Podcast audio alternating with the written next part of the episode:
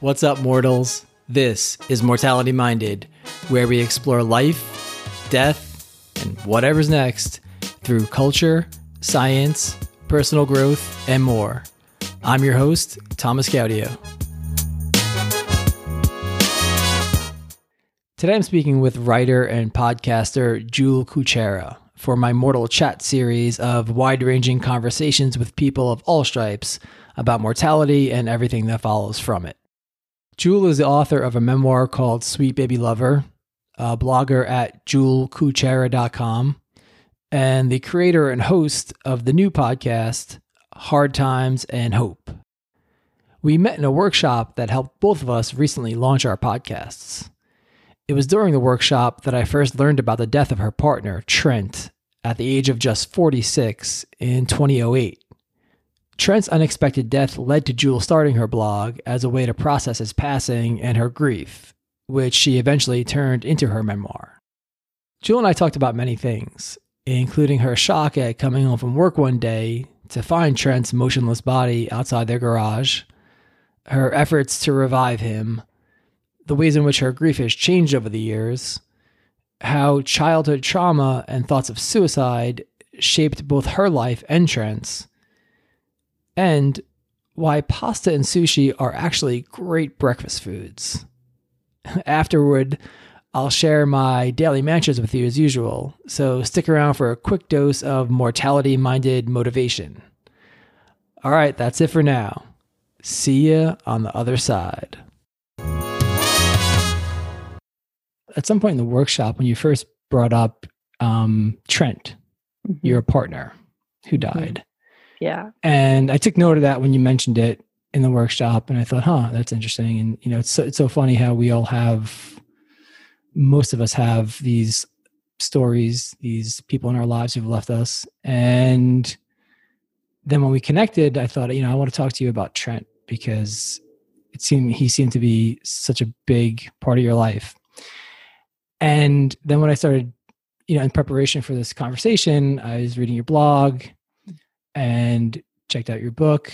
So I'll set it up a little bit and then I'd love for you to talk about him. So he died okay. unexpectedly at forty-six, and clearly it just had a significant impact on you, right? It prompted you to start your blog back in two thousand nine as a way to express your grief, uh, and also prompted you to write a memoir called Sweet Baby Lover, a true story of love, death, and hope. Mm-hmm. So yeah, I would just love for you to tell me about him and, you know, who he was and what your relationship with him was like and, and how he died. Legally, he was my partner. But as I say to people, he I was more married to him than I was to my first husband. Hmm. We had exchanged vows in front of a person that we respected. He and I both wore wedding rings. We just didn't want to bother with the legality of it. We just, that just wasn't where our head was at. We started dating in two thousand three, and then we moved in together in two thousand five. Yeah, five. I sold my house in Chicago. He sold his house in in uh, Battle Creek, Michigan, and we moved to Nuevo, Michigan. Hmm. We lived on twenty acres in the woods in a town of fourteen hundred people. It was um, it was probably the only place the two of us could both live, because he couldn't live in a city and I couldn't live in Battle Creek. And then uh, in two thousand, his daughter came to live with us in two thousand seven and into eight. Mm-hmm. And then I had my own independent consulting business at the time, because if you live in the boonies, you can't, there's not a lot of jobs there. Mm. And, and all my clients were back in Chicago. So I'd go into this Chicago all the time. It's about a four and a half hour drive. And what happened was I had gone into Chicago. Normally when I'm there, I'm there for several days and I leave at like five o'clock on the last day. But this meeting ended early and I left at like two in the afternoon. Mm-hmm. I called him from Grand Rapids and uh, we talked on the phone, and he just didn't sound like him. Something didn't sound right. And he said, let's, we'll talk when you get here. And I said, okay. And then when I pulled into the driveway, the neighbor boy, uh, Justin, came running up to my Jeep and he goes, Trent's down and he's blue. So I went running over to Trent, hmm. and he was, he was um, right outside the, we had a detached garage, and he was outside of that, and he was Uh, he was indeed blue, but it was so weird. It was just his head that was blue. I'm going to stop for a minute. I need some water. Yeah, yeah. Take your time. Mm, yeah, yeah. So I looked at him and I thought, if you were up on the roof and you fell off and broke your neck, I'm going to be really mad at you. But the, just because it was just the oddest reb, robin's egg blue color. Anyway, so I mm. got on the ground and I te- listened for, felt for the pulse. I couldn't feel any pulse, couldn't feel any air. So I started doing C P R. I had learned that um, job I had.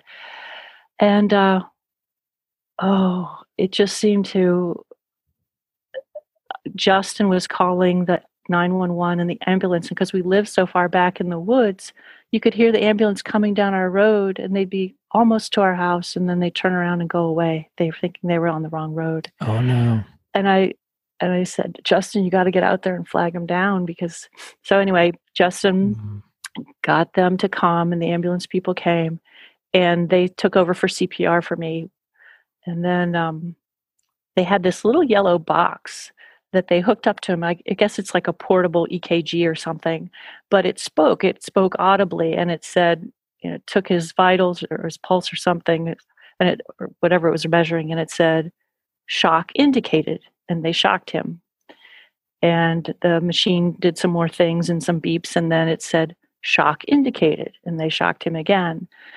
And then the machine did some more things, and then it said, shock not indicated. Mm-hmm. And when it said that, I went down on the ground. I couldn't stand up anymore. And um, so you could say, I was sort of like fainting, I guess, but I was, my eyes were open. I was still awake, but I just couldn't stand because I knew what shock not indicated meant. He was, de- he was dead. And um, the main person, the main E M T came over, and she, I still remember how her hair was kind of blowing in the wind, and she tucked a piece of hair behind her ear, and she said, well, I have something to tell you, but I can wait till you're feeling better. And I said, oh, don't wait, because if you wait till I'm feeling better, I could just go down again. Yeah. I am in the perfect place for you to tell me. Mm. And she said, I'm sorry, he's passed. And so what happened was, I knew about death from my college roommate, and I thought, this is going to be the last time I'm with him. So I just curled up next to him as if we were in bed. And I just stayed there until I thought, somebody's going to come and they're going to take him away. But until they do, I'm just going to stay here. And there was a weird moment when the blue from his face, his face looked pink again. And I thought, oh, he's coming back to life. Such an illogic th- illogical thought. But of course it wasn't. It was the blood leaving his face and pooling in the back of his head. And the... Uh, The medical examiner came. I don't even remember the E M Ts leaving, but, um, or Justin, what happened with Justin? uh, but apparently his mother came over and they were standing off in the distance. But mm. the medical examiner came and he said, because it was an unwitnessed death, nobody saw him fall. Uh, when Justin found him, he was already down. They had to do an autopsy, and I was glad because I wanted to know what happened to him. Mm-hmm. Um, and they said I had no legal rights because we weren't legally married. Mm. And, um, And I, they said um, his daughter wasn't eighteen yet. It would normally be, if we had been married, I could have authorized the op- autopsy, but I couldn't. His daughter was only fifteen, so she couldn't authorize it. So the legal authorization was with his parents. And I thought, oh, great. The father who beat him and the mother who treated him worse. Um, oh, wow. Yeah, yeah. So I just thought, oh, I hope they authorize this. And they did. So what happened, uh, they did the... They did the uh, autopsy, and then they called me, and it was like, I think it was nighttime. And I remember thinking, I didn't expect them to call at night, but the medical examiner said, there's a lot of times we'll do an autopsy, or not a lot. There are times we do an autopsy and we just can't tell. We don't know. Mm-hmm. We don't know what it was. He goes, he goes, but this wasn't one of those times. It was very clear. And they said, what happened was he had a defect in his heart, hmm. and the heart, the aorta literally broke apart. And then what happened is the heart's trying to pump, but because the pump is broken, the blood is going out into the pericardium that surrounds the heart, and then it presses the heart, and the heart can't beat, which, and he wanted me to understand that because he said C P R couldn't have helped him because mm. the pump is broken. Mm. So it wouldn't have mattered if he had fallen over in an E R room. Nobody could have saved him. Mm. And that was helpful for me to know. It was also helpful for Justin to know, because I didn't know this, but Justin had also started C P R before I got there. Oh, wow. Uh, yeah. Um, so that was how he died. And then the other interesting thing that happened was at like eleven thirty at night, and I was just sitting at the dining room table, and the phone rang, and it, it was the, um, I don't know what it's called, but it's the office that distributes body parts, like, you know, um, don- donor organs and things. Mm-hmm, mm-hmm. And so I still remember the woman said, "Is this a good time to talk?" And I looked at my watch and I saw that it was eleven thirty, and I said, yes, because I was just sitting there. And uh, she asked me some questions. And at one point she asked if he'd ever traveled internationally. And I just started crying because he had not, and he wanted to. Mm. And she sat there and waited me out. She didn't say anything. She didn't say, there, there, that's all right. And I made a mental note that if I'm ever with anybody in grief and they start crying, the best thing for me to do is stay there and be quiet. Mm-hmm. So anyway, that was that was him passing. That was how he left. Oh, I did leave out one part, mm-hmm. which was, this is also, I think, important for mortality-minded. There was a point, so we had this dog. His name was Nemo. He was a ninety-pound dog, big shaggy thing. Great name. Yeah. So when I came up upon Trent, he's lying there with the blue head, and Nemo, our dog, is just sitting right there by beside him, not and just sitting there. And then I start C P R and all that. Nemo's just sitting there.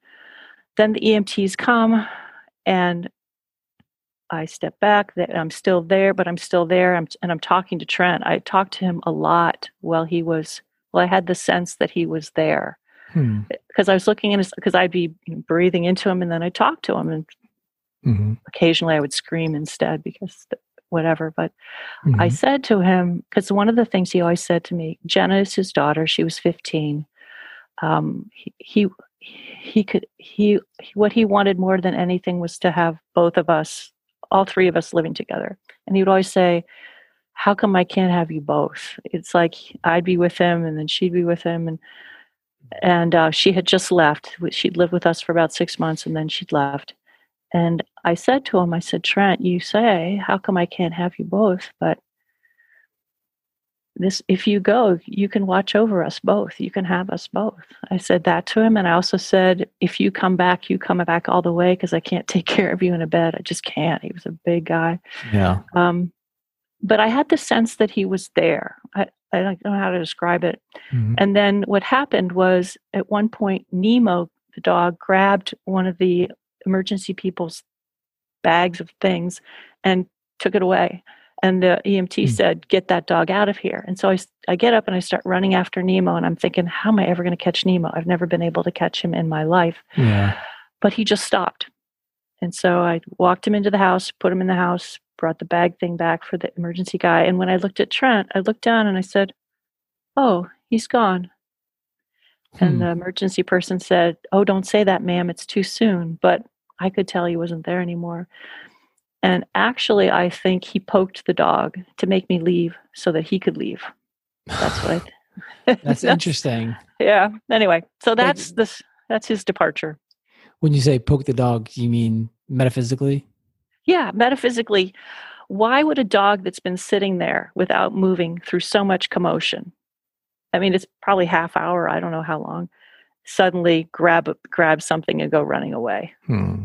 Yeah, I just, yeah. And when I put him in the house, Justin told me later, he just stayed at the window and watched everything happen. And the dog did not eat for three days. Oh, wow. Yeah. Yeah. Uh, there's stories of, yeah, pets being very sensitive to that. Yeah, being mm-hmm. very despondent afterwards. I've heard that before, for sure. Ooh. Can I tell you something cool about Nemo? Yeah. So what happened, oh, this was about a week before Trent died. Uh, he said, when we don't, he's looking out the, we're in our bedroom. He's standing up. I'm in bed. He's looking out the window and he goes, when we, when we don't live together anymore and you go back to Chicago, you can't take Nemo to the city. He can't live with you in the city. Hmm. And I said, what are you talking about? That dog's going to be long dead before we don't live together anymore. He goes, promise me. Hmm. I, I, so I promised him in a really snotty voice because I said, this is stupid. I promise I would date. You know, that's what I did. And so after he died, I looked at Nemo and I went, okay, Trent's last wishes. And my friend Debbie had uh, her nephew was looking for a dog, but they wanted they didn't want to get a puppy because they didn't have to train it, but it had to be one that was sort of hypoallergenic because his wife had allergies. And Nemo, that's why we had Nemo. So they took Nemo. Huh. And the interesting story about Nemo is one of um, the husband's friends came over. He just lost, I can't remember if it was his mother's or father, his mother or his father, but he, somebody important to him had just died. And he said, just go lay on the couch. You know, we'll, we'll have dinner ready in a while. Just go lay on the couch. And so the friend laid on the couch. And then Nemo came over, got on top of him on the couch and laid on him. Wow. Yeah. Yeah. Hmm. So yeah, he, Nemo. Yeah. No, he's attuned, it seems. Yes, he's attuned. Yeah. He used to come and sit next, like after Trent died, sometimes I'd just sit on the floor and he'd come over and sit by me and he'd, it sounds weird, but he'd hold my hand. He'd put his paw in my hand. I don't know any other dog that does that. It's something he hadn't done before, pre- previous to that. Um, he had. It was something he'd done with, Trent had done with him. Yeah. Oh, interesting. Yeah. Yeah. But it was, it was, it was initiated, normally it was initiated by me or Trent, but this was him initiating it. That was something he hadn't done before. Right. Yeah. It, see, it seems like they do have some understanding of, of the, the death of their human, yeah, and people who are left behind of helping them or, you know, yeah, being there for them. So that's, I'm glad you had Nemo for, for a while. Me too. Yeah. I had him for a few months. It's nice. So I would love to talk about, talk about how you experienced your grief, and maybe you're still grieving right now, because grief is, there's no, there are no rules. It can last for the rest of your life. It can change and mutate over time.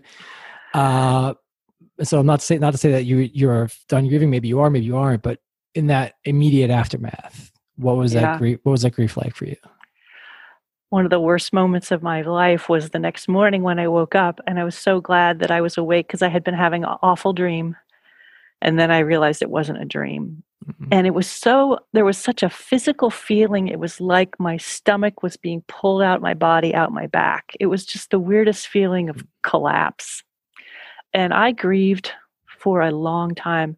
Um, well, there's somebody said to me, it sounds like you were in a fugue state for a few days there, because I was just sitting at my, you know, if you're sit, if you're sitting at your dining room table and somebody calls you at eleven thirty and it's like, sure, yeah, I'll talk. Right. Um, there was that. There was, I'm pretty good with money and management. I mean, checking account, I do all that well. And I went to put gas in my car and, uh, um, the gas machine declined my card. And I went, oh, huh, I must be overdrawn. So you think, oh, that's pretty smart to figure that out. But here's, here's where I show how far gone I was. I gathered up all my receipts of things I had bought in the last month or whatever it was. And I took them to the bank. And because this is a small town, everybody knows everybody. Mm-hmm. And I think her name was, uh, I don't know what, say Kathy. So mm. I I go, Kathy, I think I'm overdrawn. She goes, yes, you are. And I said, but here, I have this. And I gave her this paper bag full of receipts. And she goes, what is this? I said, these are all the things I've paid money for.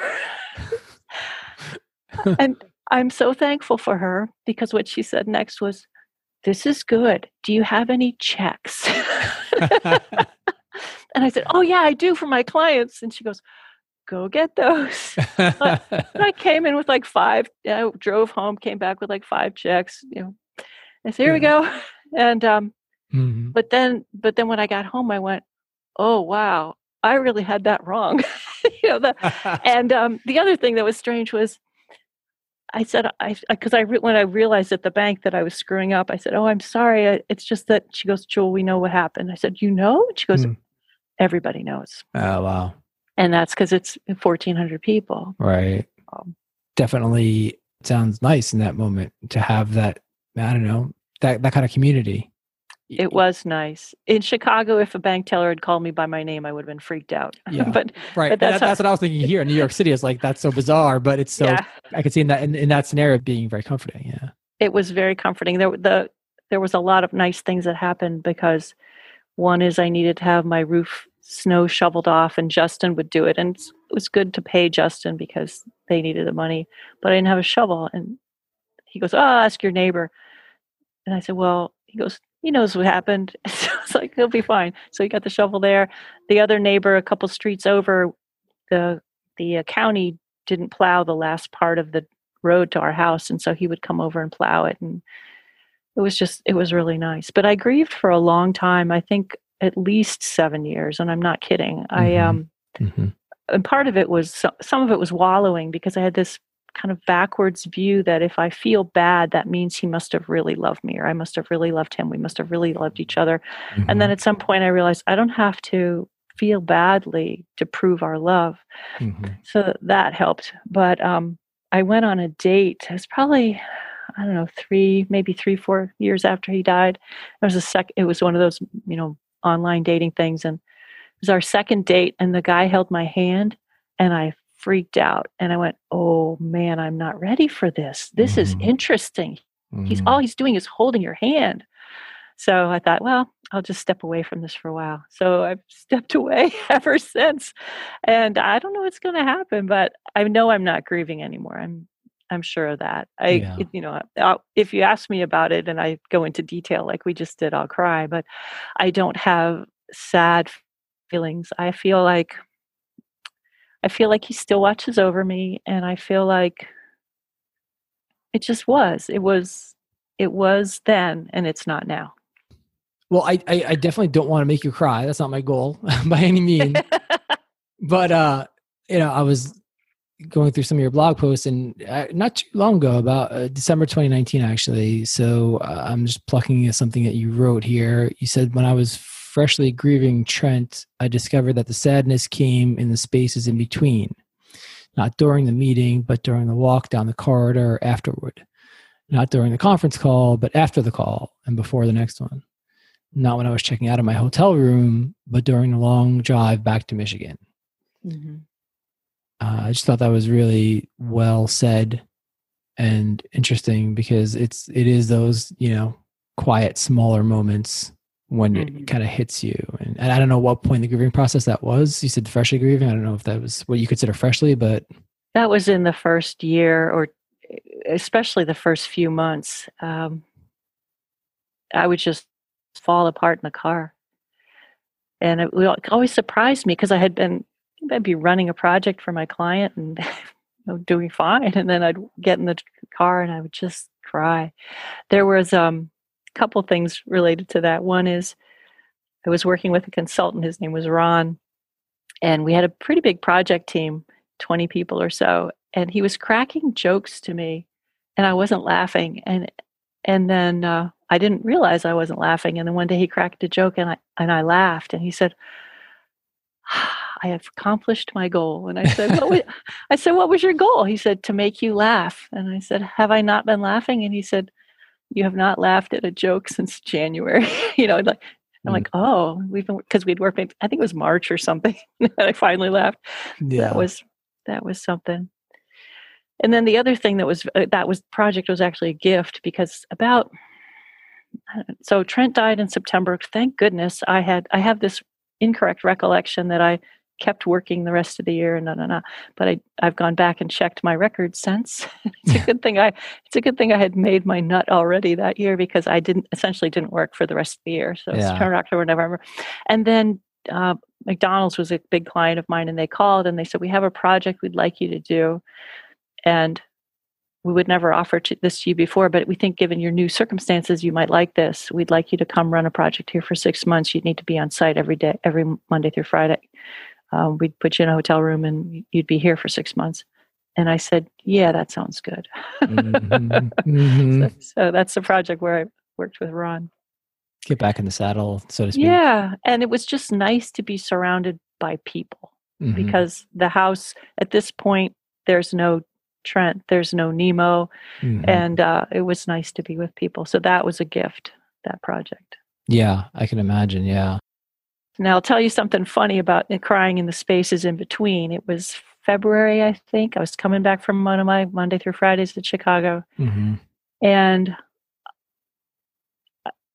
when I, let's see, so I came back, I got to my house.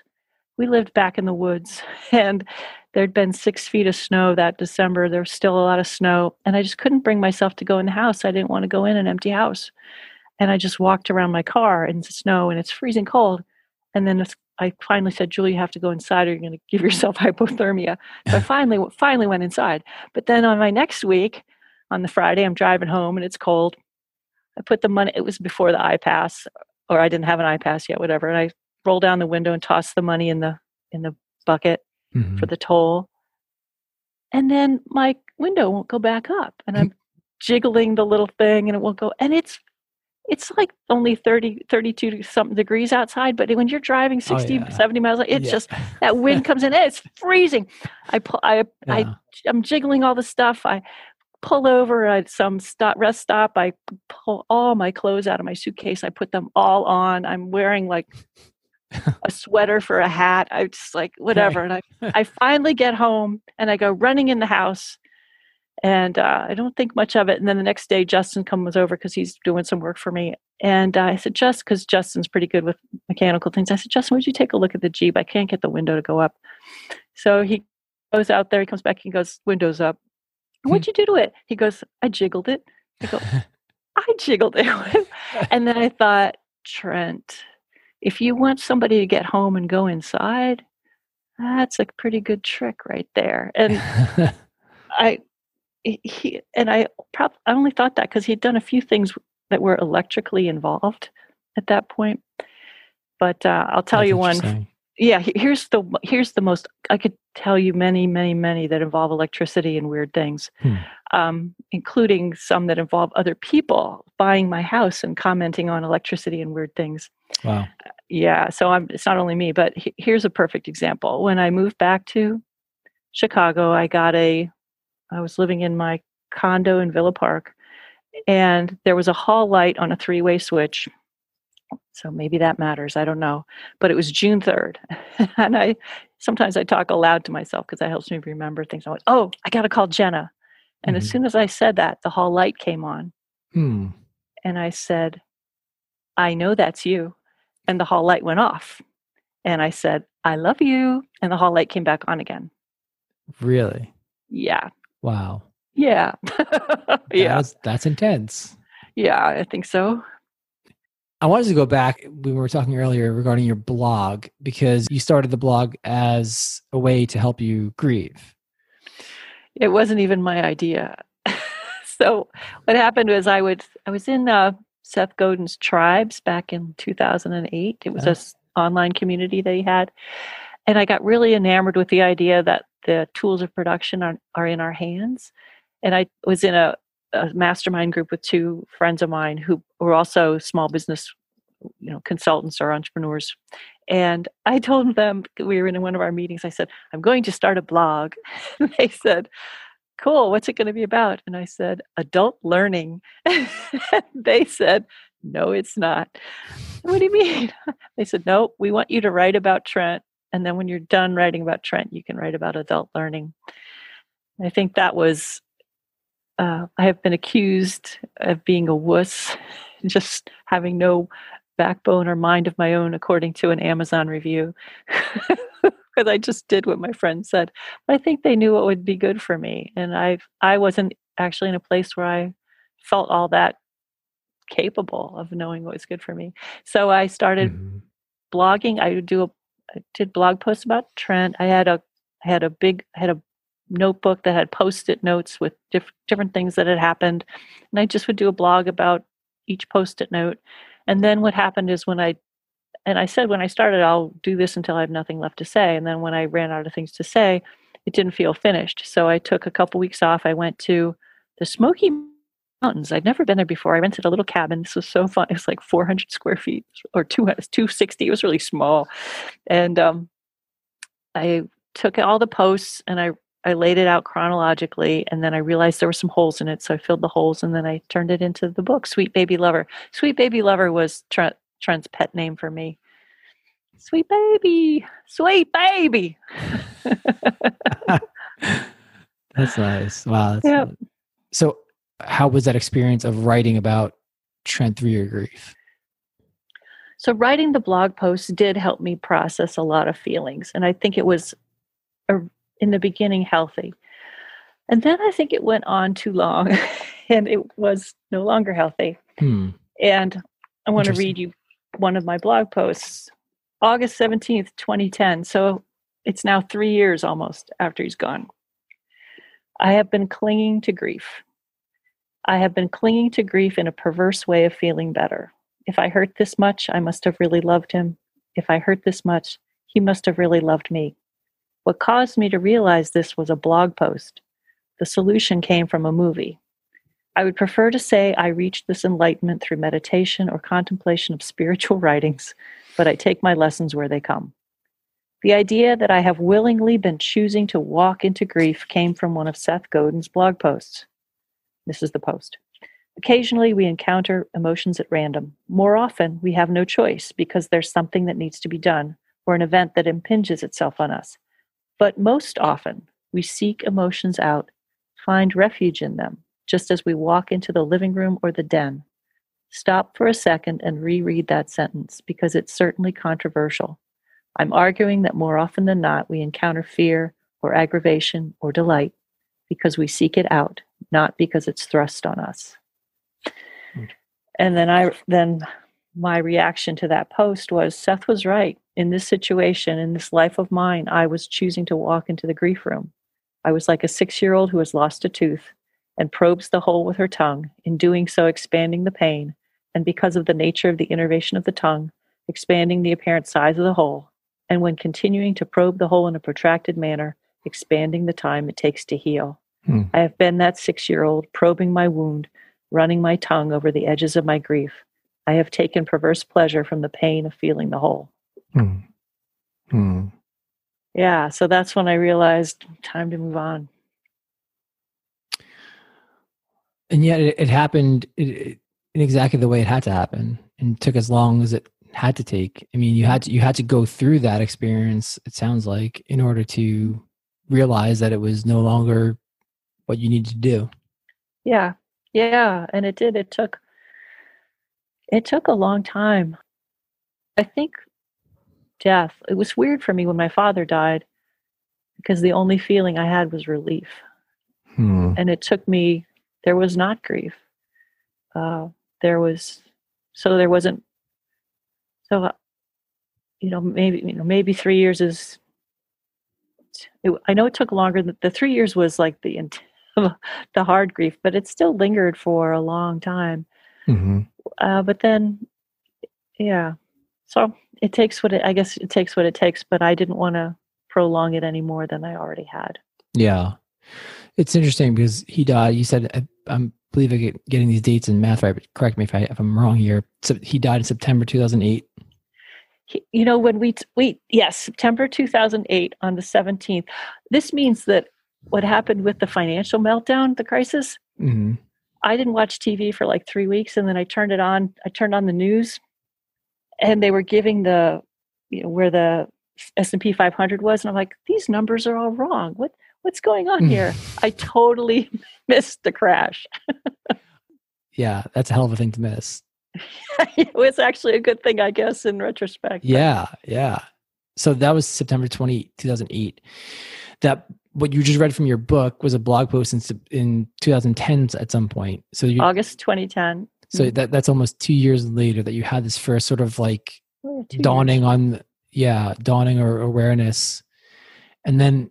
Earlier in the conversation, you mentioned that you probably were grieving for about seven years. So I, I guess something like you mentioned that the hard grief or the acute grief was maybe more on the order of two or three years, but still there was this recognition of grieving for X amount of years after that, four, four or five years after that. Yeah, there, were, there was something. I mean, the, the fact that I had trouble holding hands with a man on a date was a sign that something wasn't right. Right. Yeah. Yeah. and I, I heard a story, I don't know if it's true, but they said that widows, the story was that widows uh, were supposed to wear black for a year. And mm. then at the end of the year, they had a choice. They could either take off their black or they could keep it on. But if they kept it on, they had to keep it on for seven years. Uh-huh. Uh, and I think that's interesting. I think I was a seven-year widow. I think I would have been the seven-year black one. Yeah. Huh. Yeah. I don't but, know, but yeah. But it sounds like it changed for you, though.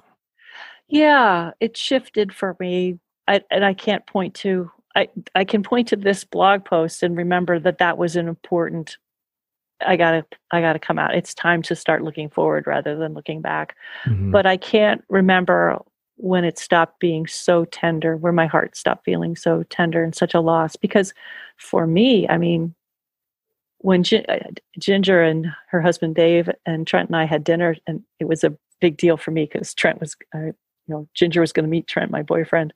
And uh, Trent got up to use the restroom and Ginger looked at me and I thought, uh-oh, because Ginger's just, she's just straight up says the truth. And so she said, he adores you. And to be adored and to be in love and loved, and uh, it was really, really nice. And so that's what made it especially hard when he left. But I also, I'm not sad that he left. I feel like he left at the perfect time. Hmm. That must have taken you a while to get there. Uh, let me see how long that took. We can actually date that one too. He left at the perfect time. And I'm wondering what, what, how you got there.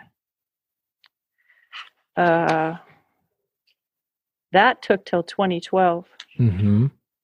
Yep. January of twenty twelve. How I got there.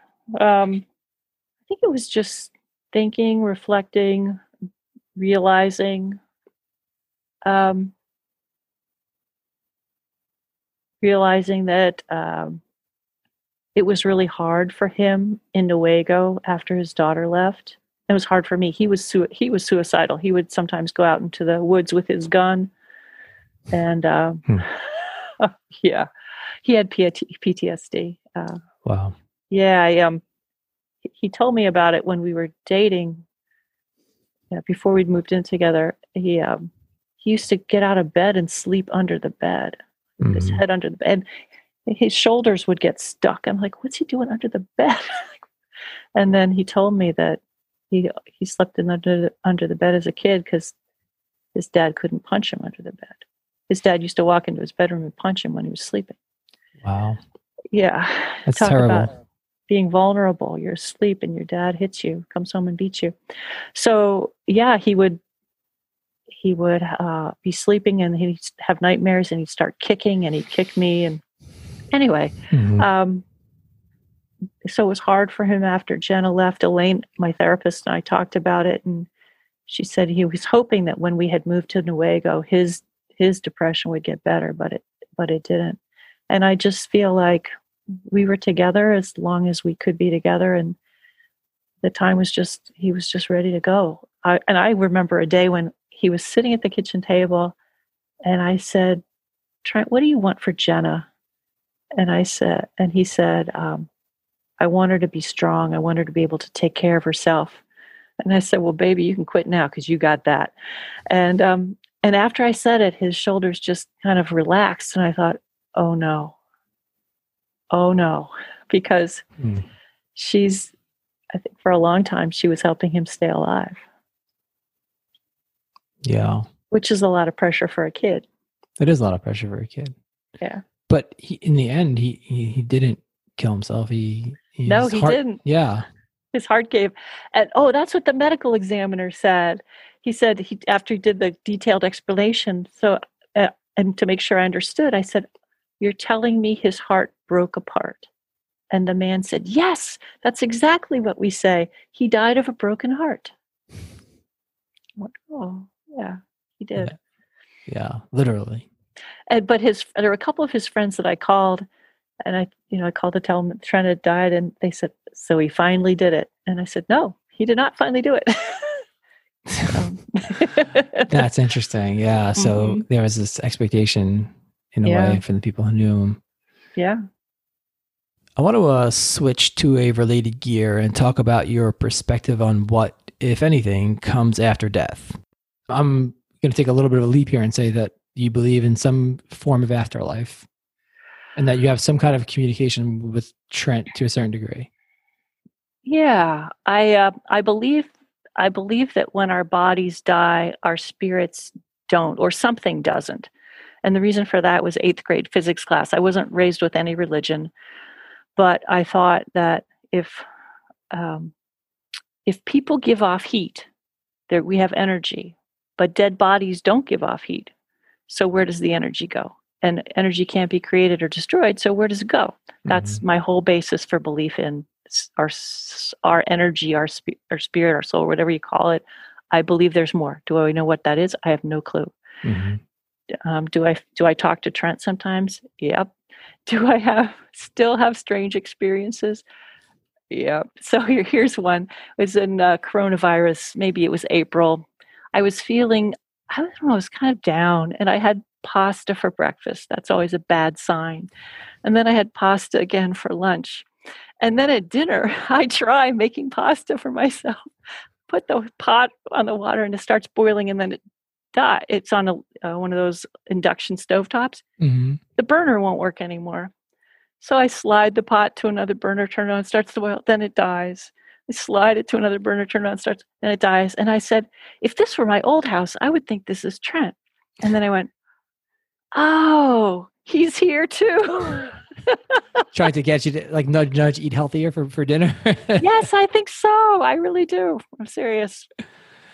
But all my burners work now. And did you have pasta that night for dinner? Uh, I said, please just let me have pasta tonight. I promise I won't.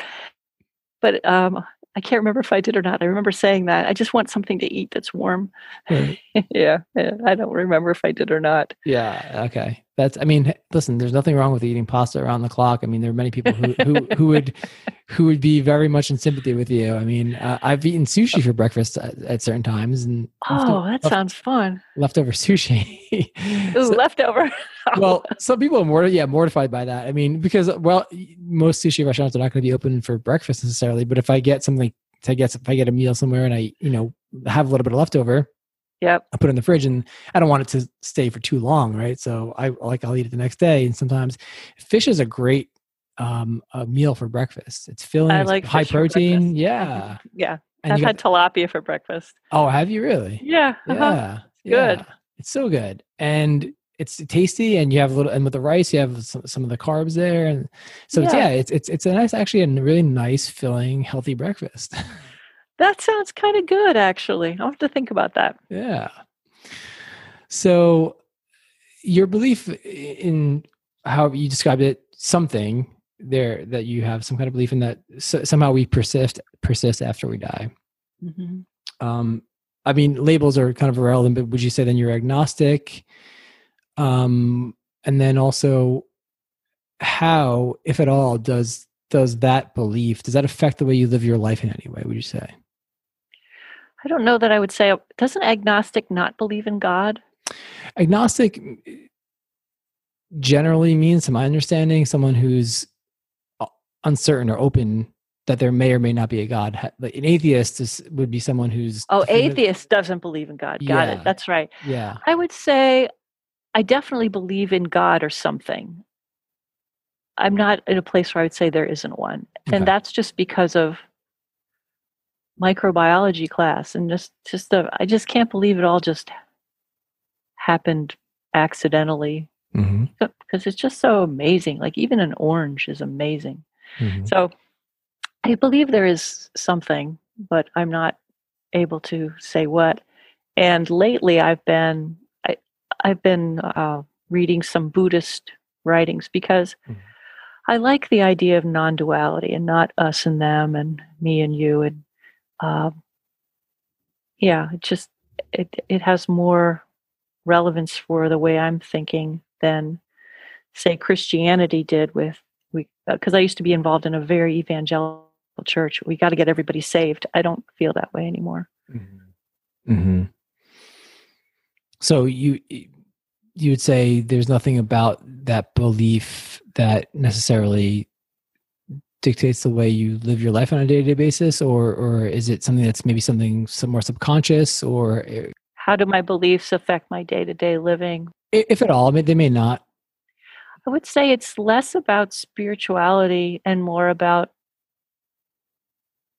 am I proud of the woman I look at in the mirror? That's more what dictates it for me.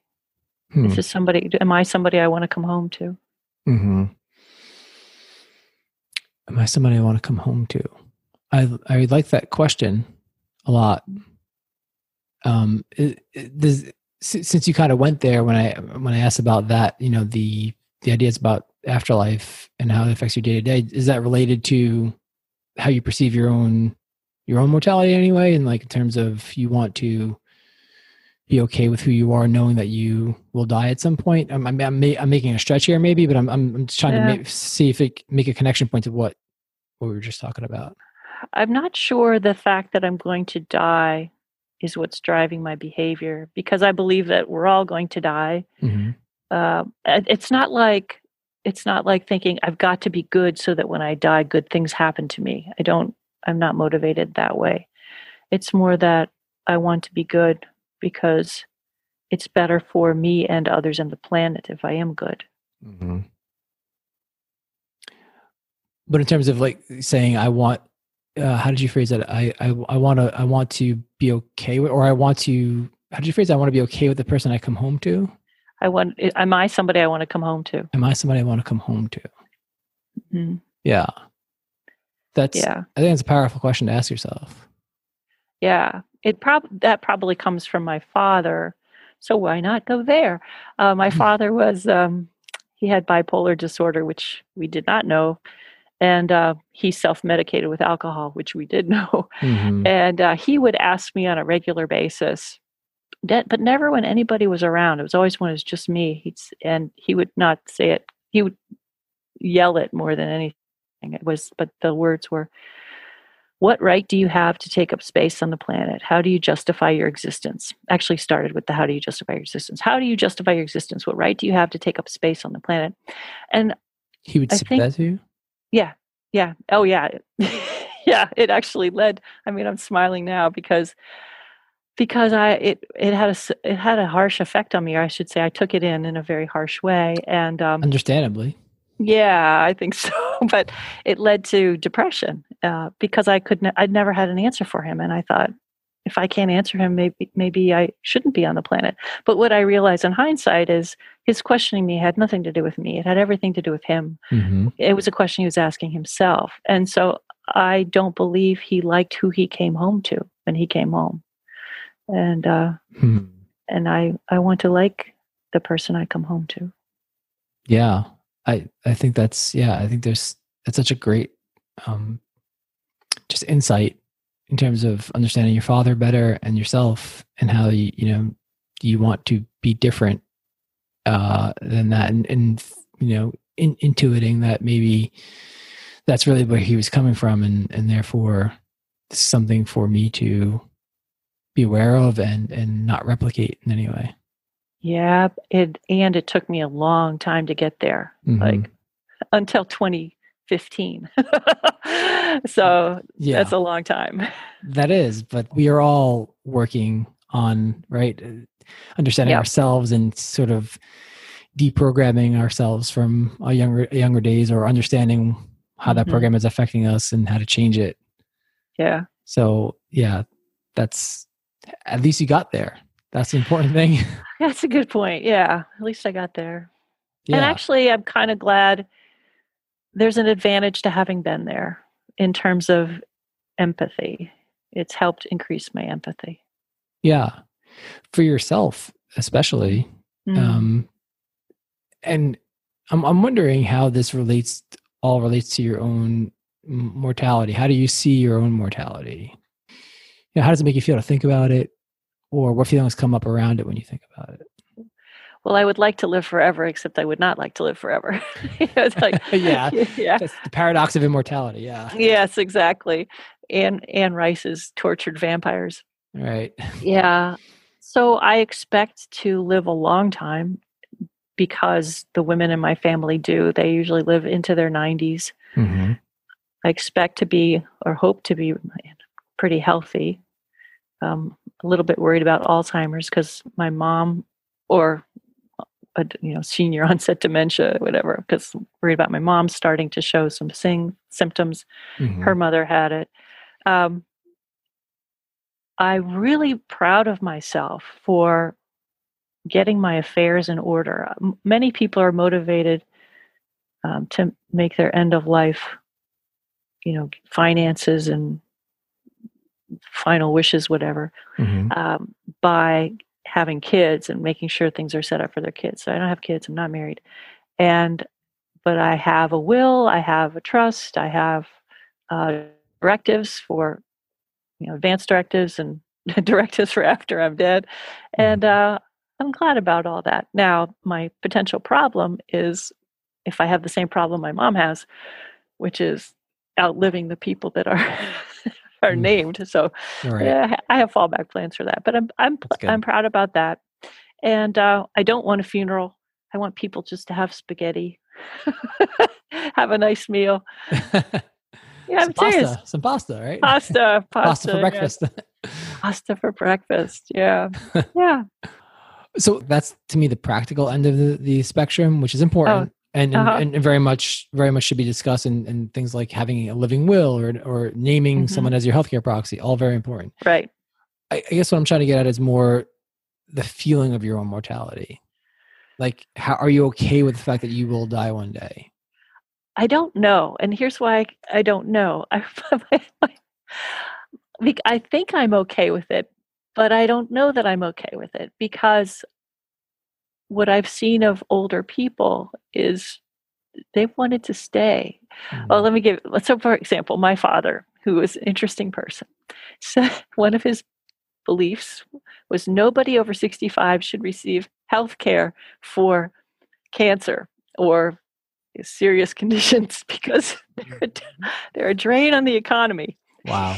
Yeah. And um, no, so we should change the law. If you're over sixty-five, you don't get it.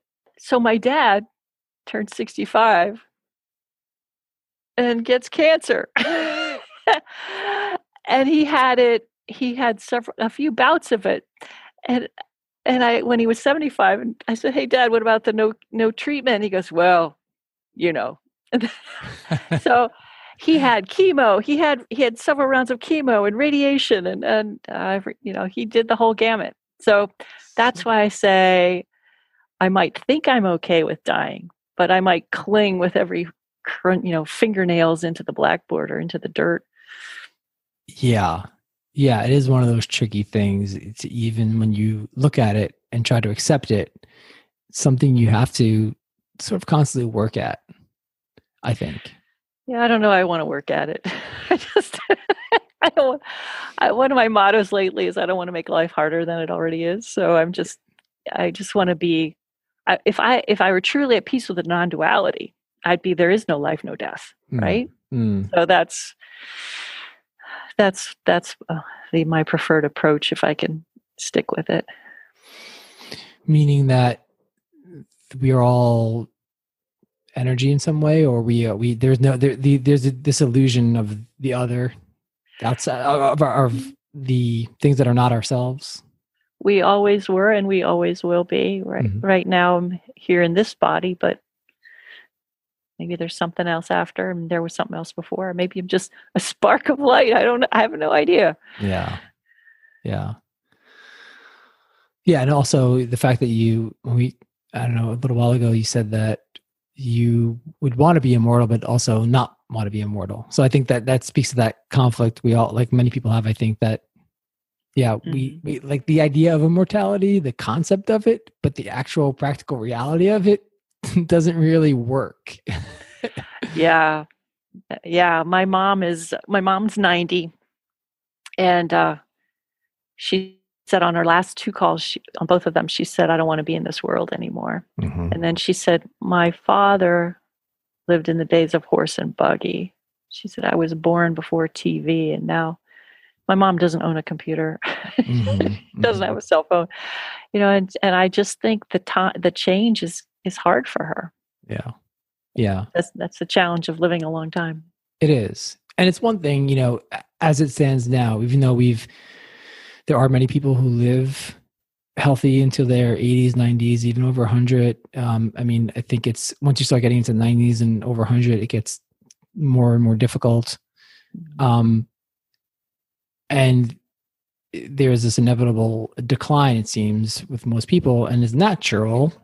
So if if we're talking about that, then yeah, if you were to live until, let's say, two hundred or three hundred or some extremely advanced age, and and it was, most of that time was, is, you know, infirm, or you'd that would be, be awful, right? It would be hell on earth, right? So if yeah. you were live to live to five hundred and you had four hundred fifty great years, then that's a different story.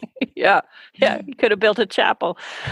There was a woman in Minnesota when I lived there, and uh, she was, I think she was in her eighties, I'm not positive, but she went out canoeing on a lake one morning, mm-hmm. and a tree fell on her and killed her. And I thought, that's the way to go. You know, just, right. Right? Yeah. Sudden, at the hand of nature. Hand of nature, and you're on a lake canoeing, you know, probably enjoying your morning. ne- never saw it coming, right? Yeah. Yeah. Yeah. Yeah. I guess, yeah, if we if you had to pick away, right? Who wants to pick away, but if you had to pick away. Yeah, I think quick is better than long and slow and painful. Yeah, um, I would agree with you on that. So in talking about, you know, at some point earlier, we kind of t- alluded to this, to this to a certain degree, um, talking about your worthiness as a human being and wanting to be on, you know, be around. This relates to something that I've I've spoken with a few people about in terms of suicide. I think suicidal thoughts are way more common than people think or admit to. Mm-hmm. I think m- most people, I don't want to say everyone because not everyone, but we, I think most people do. I've had them. I, a lot of people I've talked to have, have had them. Mm-hmm. And in a blog post, actually a recent blog post, you, you um, wrote about this a bit. You said, if you don't mind me quoting you again, um, you said, last Sunday, something scary happened to me that hasn't happened in a long time. I had the blue thought, what's the point of my life? And maybe I should just leave. It's a familiar thought from when I was a teenager, when it almost, when it came almost every day for more than a year. And the thought has revisited periodically throughout my life, but hasn't for maybe a decade. When it came back, grinning like an old friend, it frightened me. I have rules for myself that guide me when my emotions have bad plans. One of my rules is I cannot kill myself, because if I do, then I will miss all the good things coming my way that I don't know about yet. What are your thoughts on on suicide and yeah, and, and having these sort of moments? Well, suicide, I don't know. I I know it's becoming so prevalent. I mean, mental health issues are, and I don't know if it's because they're getting worse or we're just more learning more about them. But mm-hmm. uh, if you'd asked me when I was thirteen if I was depressed, I would have said no, because I wouldn't have really known what you were talking about. But if you said, do you ever think about killing yourself? I would have said, yeah. And if you asked me how often, I would have said pretty much every day. Hmm. Um, so what happened, and I remember I, there were times I would lie on my bed on my back with my hands behind my back, uh, thinking that I can't hurt myself if I'm lying on my hands. and uh, hmm. But what happened was, um, that a turning point for me was a Sunday morning. It was about ten o'clock in the morning. I was in bed. I hadn't gotten out of bed. Couldn't think of a reason to get out of bed.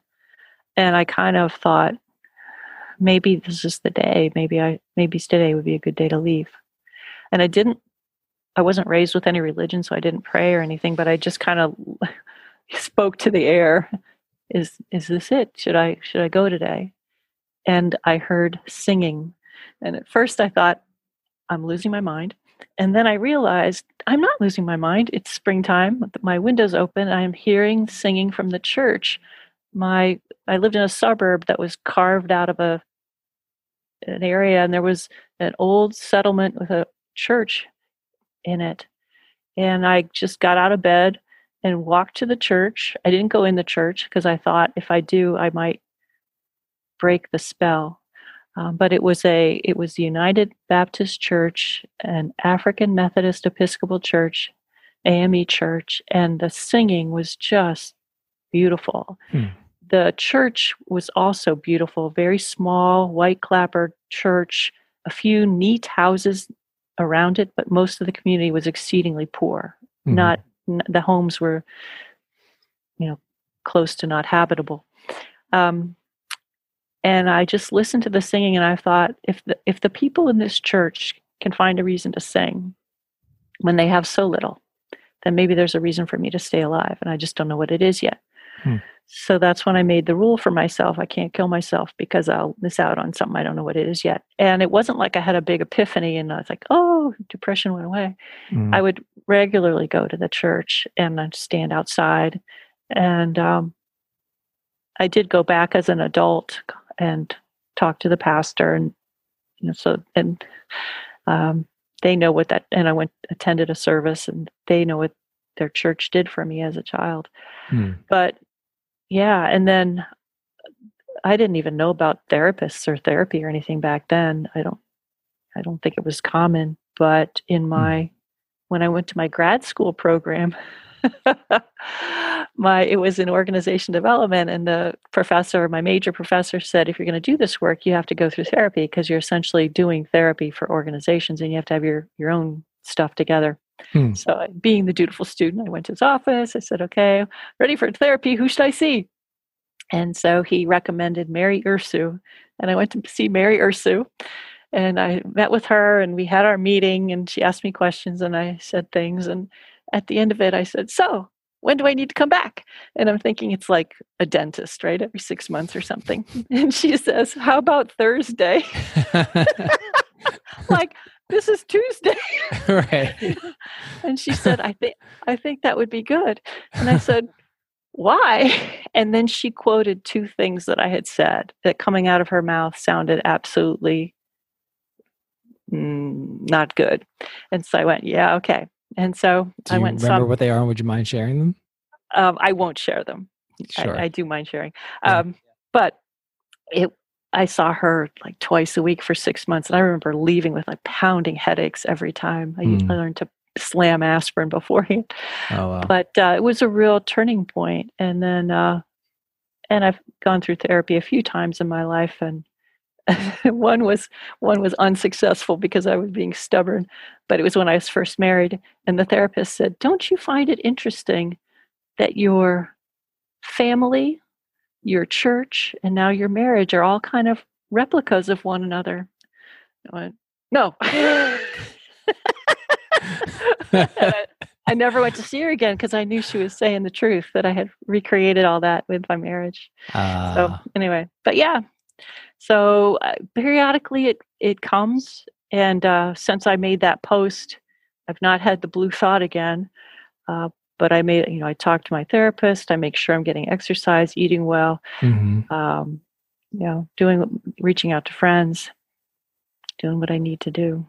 Yeah, that's great. Um, I, I think you, you know, I think you raise a question that many people.